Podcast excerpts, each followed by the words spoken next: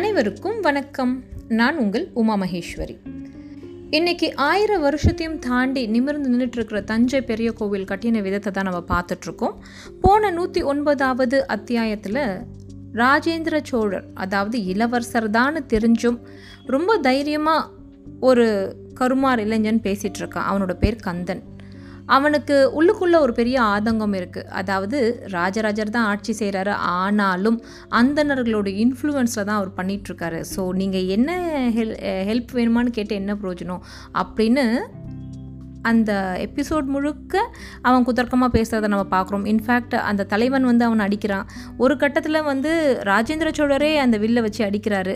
ஆனாலும் அவன் வந்து ரொம்ப ஸ்டர்னாக இருக்கான் அவன் சொல்கிற விஷயத்தில்.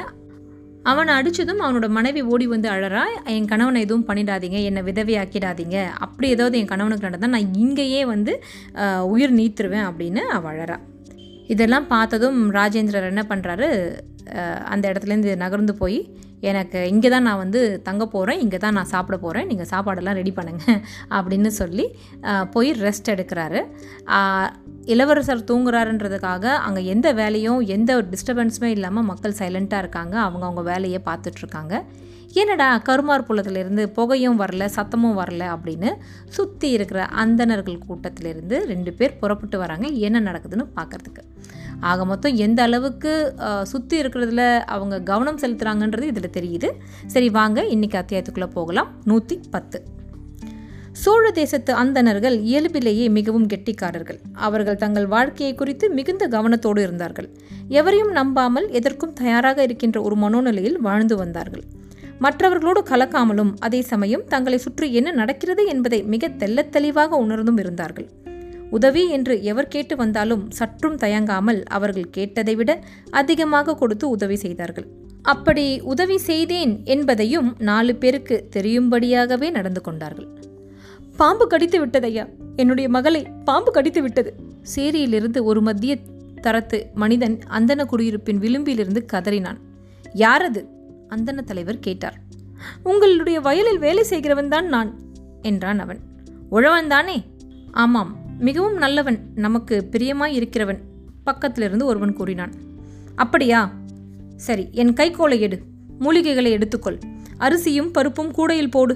பாகற்காய் இருக்கிறதா? அதையும் போட்டுக்கொள். எள்ளிலிருந்து எடுத்த நல்லெண்ணெய் வேண்டும் மிளகு வேண்டும் அதையும் ஒரு பானையில் வைத்துக்கொள். நான் முன்னே போகிறேன் பின்னால் வா. ஒரு இளைஞனுக்கு கட்டளையிட்டு விட்டு அந்தன தலைவர் கீழிறங்கினார். அவரை பின்தொடர்ந்து பல அந்தணர்கள் போனார்கள். அதில் ஒருவரிடம் மருந்து பெட்டி இருந்தது. இன்னொருவர் கிரை கட்டு வைத்திருந்தார். இன்னொருவர் எல்லோரையும் விட முன்னதாக ஓடி சிறு கத்தையினால் மரப்பட்டைகளை செதுக்கி நீரில் நனைத்து கசக்கியபடியே வந்தார். அவர்கள் சேரியின் விளிம்புக்கு போனார்கள். சேரிக்குள்ளிருந்து அந்த பெண்ணை கொண்டு வந்து ஒரு மரத்தடியின் கீழே போட்டார்கள். அந்தணர்கள் அந்த பெண்ணை சூழ்ந்து கொண்டார்கள். அவள் கணுக்காலில் பல் பதிந்திருந்தது. அந்தணர் குத்திட்டு உட்கார்ந்து அதை நன்கு சோதித்தார். நல்ல நாகம் தீண்டிய இடம் முழுவதும் கருகிவிட்டது. விஷம் கண்வரை ஏறி இருக்கிறது. உச்சியில் இந்நேரம் தாக்கியிருக்கும் என்று தோன்றுகிறது. உயிர் இருக்கிறதா? அந்த அந்தன தலைவர் கேட்க அந்த இளைஞன் பட்டு துணியை அவள் கையில் சுற்றி துணியின் வழியாக நாடியை பார்த்தான். கடைசி துடிப்பு. இன்னும் சில வினாடிகளில் நாடி அடங்கிவிடும் ஒரு அந்தணன் உரத்து சொன்னான்.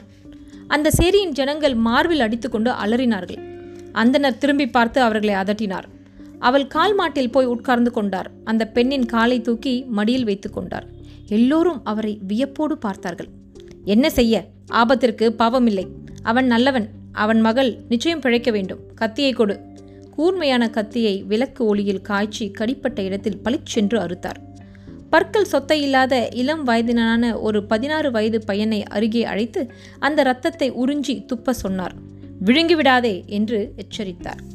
அவன் வாய் வைப்பதற்கு முன் அவனுக்கு மருந்து கசக்கி கொடுக்கப்பட்டது.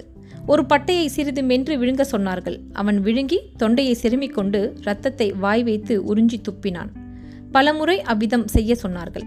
ஒருவர் அந்த பெண்ணின் உச்சந்தலையில் மூலிகையை தேய்த்தார். இன்னொருவர் எண்ணெயை நெற்றி பொட்டில் தேய்த்தார். இன்னொருவர் குளிர்ந்த நீரை அந்த பெண்ணின் மார்பிலும் வயிற்றிலும் தொடையிலும் ஊற்றினார். அந்த இடம் சதசதவென்று சேராகியது.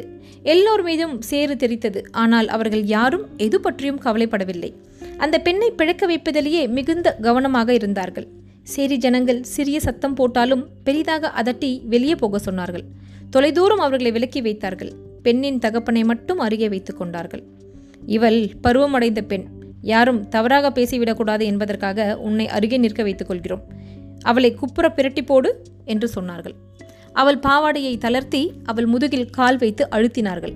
முதுகில் மிதிக்க வயிறு அழுந்தி அவள் வாயிலிருந்து விஷத்தை வாந்தி எடுத்தாள். கண்ணிலிருந்து கருப்பாக திரவம் இறங்கியது. அவளை எழுப்பி சாய்மானம் கொடுத்து உட்கார வைத்தார்கள். ஒருவர் அவளின் தோலை சுற்றி கை போட்டு தாங்கிக் கொண்டார். கால்களை வேகமாக நீவி விட்டார் இந்த ரத்தம் வெளியேறியது போதாது. உடம்பு முழுவதும் விஷம் பரவிவிட்டது. கணுக்கணுவாக வலிக்கும். எனவே வேறு எங்கேனும் காயம் ஏற்படுத்தி ரத்தத்தை சிந்த வைப்பது நல்லது. எங்கே அறுக்கலாம் என்று அவர்கள் பேசிக்கொண்டார்கள் பெண்ணின் சுண்டு விரல் நுனியை நெருக்கினார்கள். முதுகுக்கு பக்கவாட்டில் ஒரு சிறிய ஓட்டை போட்டார்கள். ஈறுகளை கிழித்து கத்தியால் ரத்தம் வெளியே வரும்படி செய்தார்கள். நல்ல ரத்தம் அதிகம் போக விடாமல் ஈரத்துணியோடும் பச்சிலையோடும் காத்திருந்தார்கள். ரத்தம் ஓரளவு வெளியே வந்ததும் சட்டென்று எல்லா இடத்திலும் கட்டு போட்டு ரத்தத்தை நிறுத்தினார்கள். ரத்தம் நின்று போவதற்காக பானை தண்ணீரால் அவள் உடம்பு முழுவதும் குளிப்பாட்டி கொண்டே இருந்தார்கள். தலையில் மூலிகை தேய்த்து கொண்டே இருந்தார்கள். அந்தன தலைவர் அழுத்தி அழுத்தி அவளுடைய காலில் இருந்து ரத்தத்தை பிதுக்கி வெளியே எடுத்தார். அவள் மெல்ல முணங்கினாள். கண் திறந்து பார்த்தாள். இமைகள் படப்படக்க தந்தையை பார்த்து கை நீட்டினாள். அவர்கள் சந்தோஷமானார்கள். மெல்ல தூக்கி மரத்தடியில் சாய வைத்தார்கள். அந்தன தலைவர் கோல் எடுத்துக்கொண்டார் நேரே ஆற்றங்கரைக்கு போய் குளித்தார். மற்றவர்கள் காத்திருந்தார்கள். அவர் யார் மீதும் படாது பெண்ணுக்கு எதிரே வந்து நின்று கொண்டார். விஷம் உருக்கின்ற மந்திரத்தை வேகமாக சொன்னார். கைகோலால் உச்சியிலிருந்து உடம்பு முழுவதும் வருடிவிட்டார் முதுகு முழுவதும் அந்த கம்பு நகர்ந்து நகர்ந்து விஷத்தை கீழே இறக்கியது. அவள் உள்ளங்காலில் சுல் என்று அடிக்க அந்த காயம்பட்ட இடத்திலிருந்து மறுபடியும் ரத்தம் கசிந்தது. அவளுக்கு உண்ண மிளகு கொடுத்தார்கள். கடித்து தின்ன சொன்னார்கள். அவளால் கடித்து தின்ன முடிந்தது. அவள் கசக்கிறது என்று சொல்ல மறுபடியும் மூலிகையை தலையில் தேய்த்தார்கள். திரும்பவும் மிளகு கொடுத்தார்கள். மிளகு காரமாக இருக்கிறது என்று சொல்ல அவளை தூக்கி நிறுத்தினார்கள். நட நட என்றார்கள். தூங்காதே நட என்று சொன்னார்கள். கண் சொருகும் ஆனாலும் நட என்று உலுக்கினார்கள். ஒரு அந்தன இளைஞன் அவளோடு கைகோர்த்து கொண்டு தட்டாமாலை சுற்றினான். இன்னும் நட ஓடு என்று சொன்னார்கள். அவள் ஓட ஓட அவளுடைய காலில் இருந்து ரத்தம் பெருகியது. மறுபடியும் அந்த ரத்தத்தை துடைத்து மீண்டும் மூலிகையை தலையில் தேய்த்தார்கள். உண்ண மருந்து கொடுத்தார்கள். இவளை இன்று முழுவதும் தூங்காமல் பார்த்து கொள்ளுங்கள். நாளை காலை இவள் வேலைக்கு போகலாம் என்று அந்த அந்தன தலைவர் சொன்னார். அந்த சேரி ஆள் மண்ணில் அரைந்து கொண்டு அவரை பார்த்து கை கூப்பி அழுதான். உரத்த குரலில் நெஞ்சில் அடித்துக்கொண்டு அலறினான். சேரி ஜனம் மறுபடியும் ஓடி வந்து அருகே நின்றது. அவர்கள் எல்லோரையும் பார்த்து வணங்கியது. என் மகளுக்கு உயிர் கொடுத்தீர்கள். நான் பதிலுக்கு என்ன தருவேன்? என்று அவன் கேட்டான். நன்றியோடு இரு அது போதும் என்று ஒரே வார்த்தை சொல்லிவிட்டு ஆற்றங்கரைக்கு மறுபடியும் போனார். அந்தணர்கள் எல்லோரும் அவரை பின்தொடர்ந்து போனார்கள். நீரில் மூழ்கி குளித்தார்கள். என்ன நடந்தது தெரியுமா? அவள் உடம்பில் ஏற்பட்ட மாறுதல்கள் எப்படி தெரியுமா? அந்த மாறுதலை எப்படி நீக்கினோம் தெரியுமா? அந்தன இளைஞர்களுக்கு வயதானவர்கள் சொல்லிக் கொடுத்தார்கள். பிரச்சனையின் விபரம் சொன்னார்கள். மரப்பட்டையினுடைய நோக்கம் சொன்னார்கள். முதுகு அறுத்ததின் விளைவு சொன்னார்கள். நான்காவது வர்ண பெண்ணின் காலை தொட்டு நாம் சிகிச்சை செய்தோமே அது தீட்டா இல்லையா? ஒரு கேள்வி வந்தது. தீண்டுதல் கூடாது என்று மனுவில் சொல்லியிருக்கிறதே இது சரியா தவறா? அவர்கள் குளித்துக்கொண்டே விவாதித்தார்கள். கலத்தல் ஏற்பட்டுவிடக்கூடாது என்பதற்காகவே தீண்டுதல் கூடாது என்று சொல்லப்பட்டது. சிகிச்சை கொடுக்கின்ற சாக்கில் மதி மயங்கி போய் அவள் கட்டழகில் மயங்கி பெண்ணின் கையை பிடித்து பார்க்கின்ற ஆசை ஒரு அந்தணனுக்கு வந்துவிடக்கூடாது. அந்தனனுடைய மிருதுவான தொடல் ஒரு நான்காவது வர்ண பெண்ணின் மனதில் கிளர்ச்சி ஏற்படுத்திவிடக்கூடாது என்பதற்காகத்தான் தொட வேண்டாம் என்று சொல்லப்பட்டிருக்கிறது. ஆனால் ஆபத்து காலத்தில் பாவமே இல்லை. நாம் குளித்துவிட்டு காயத்ரி ஜபம் சொல்லப் போகிறோம். நமக்காக அல்ல அவளுக்காக அவள் பிழைக்க வேண்டும் என்பதற்காக என்றார். நீங்கள் விரைவாக அந்த நாலாவது வர்ணத்திற்கு உதவி செய்ய வந்தீர்களே இதற்கும் ஏதேனும் காரணம் இருக்குமோ? இருக்கிறது. அவர்கள் நமக்கு உதவியாக இருக்கிறார்கள். அந்த சேரியில் இருந்த பல வீரர்கள் அரசரிடம் வேலையாட்களாக இருக்கிறார்கள். படையில் நல்ல பதவி வகிக்கிறார்கள். இப்படி ஒரு வசதியான நான்காவது வர்ண கூட்டம் நல்ல விஷயம். நம்மை பற்றிய நல்ல அபிப்பிராயத்தை அரசருக்கு இவர்கள் சொல்லியே ஆக வேண்டும் என்றார். நம்மை பற்றிய நல்ல அபிப்பிராயம் அரசருக்கு ஏன் ஏற்பட வேண்டும்? ஒருவன் கேட்டான். மறந்து விட்டதா சகலமும் மறந்து விட்டதா அந்தன தலைவர் கோபமாக பார்த்து கேட்க அந்த அந்தன கூட்டம் மௌனமாக அவரையே பார்த்து கொண்டிருந்தது. உடையாளூரில் முன்னூற்று எண்பது பிராமணர்களை குழந்தைகள் பெண்கள் கிழவர்கள் உட்பட தேசத்தை விட்டு வெளியே போ என்று உடையார் ஸ்ரீ ராஜராஜ தேவர் வெளியேற்றினாரே. ஞாபகம் இருக்கிறதா? அவர்கள் செய்தது ராஜ துரோகம் ஆதித்ய கரிகாலனை கொன்ற பாவம் என்று ஒருவன் கூறினான். யாருக்கு தெரியும்? என்ன சாட்சி இருக்கிறது? உத்தம சோழருக்கு உறுதுணையாக இருந்ததனாலேயே அந்த அந்தணர்கள் விரட்டப்படப்பட்டார்கள்.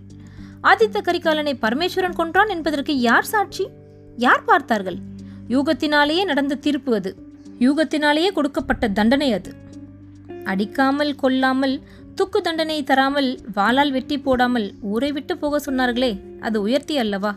இன்னும் அவர்கள் உயிரோடு இருக்கிறார்களே அது உத்தமம் அல்லவா? ஒருவன் கேட்டான். இல்லை இதற்கு கொன்று போட்டிருக்கலாம். தூக்கி எறிந்திருக்கலாம். அனைவரையும் தீயிட்டு கொளுத்தி இருக்கலாம்.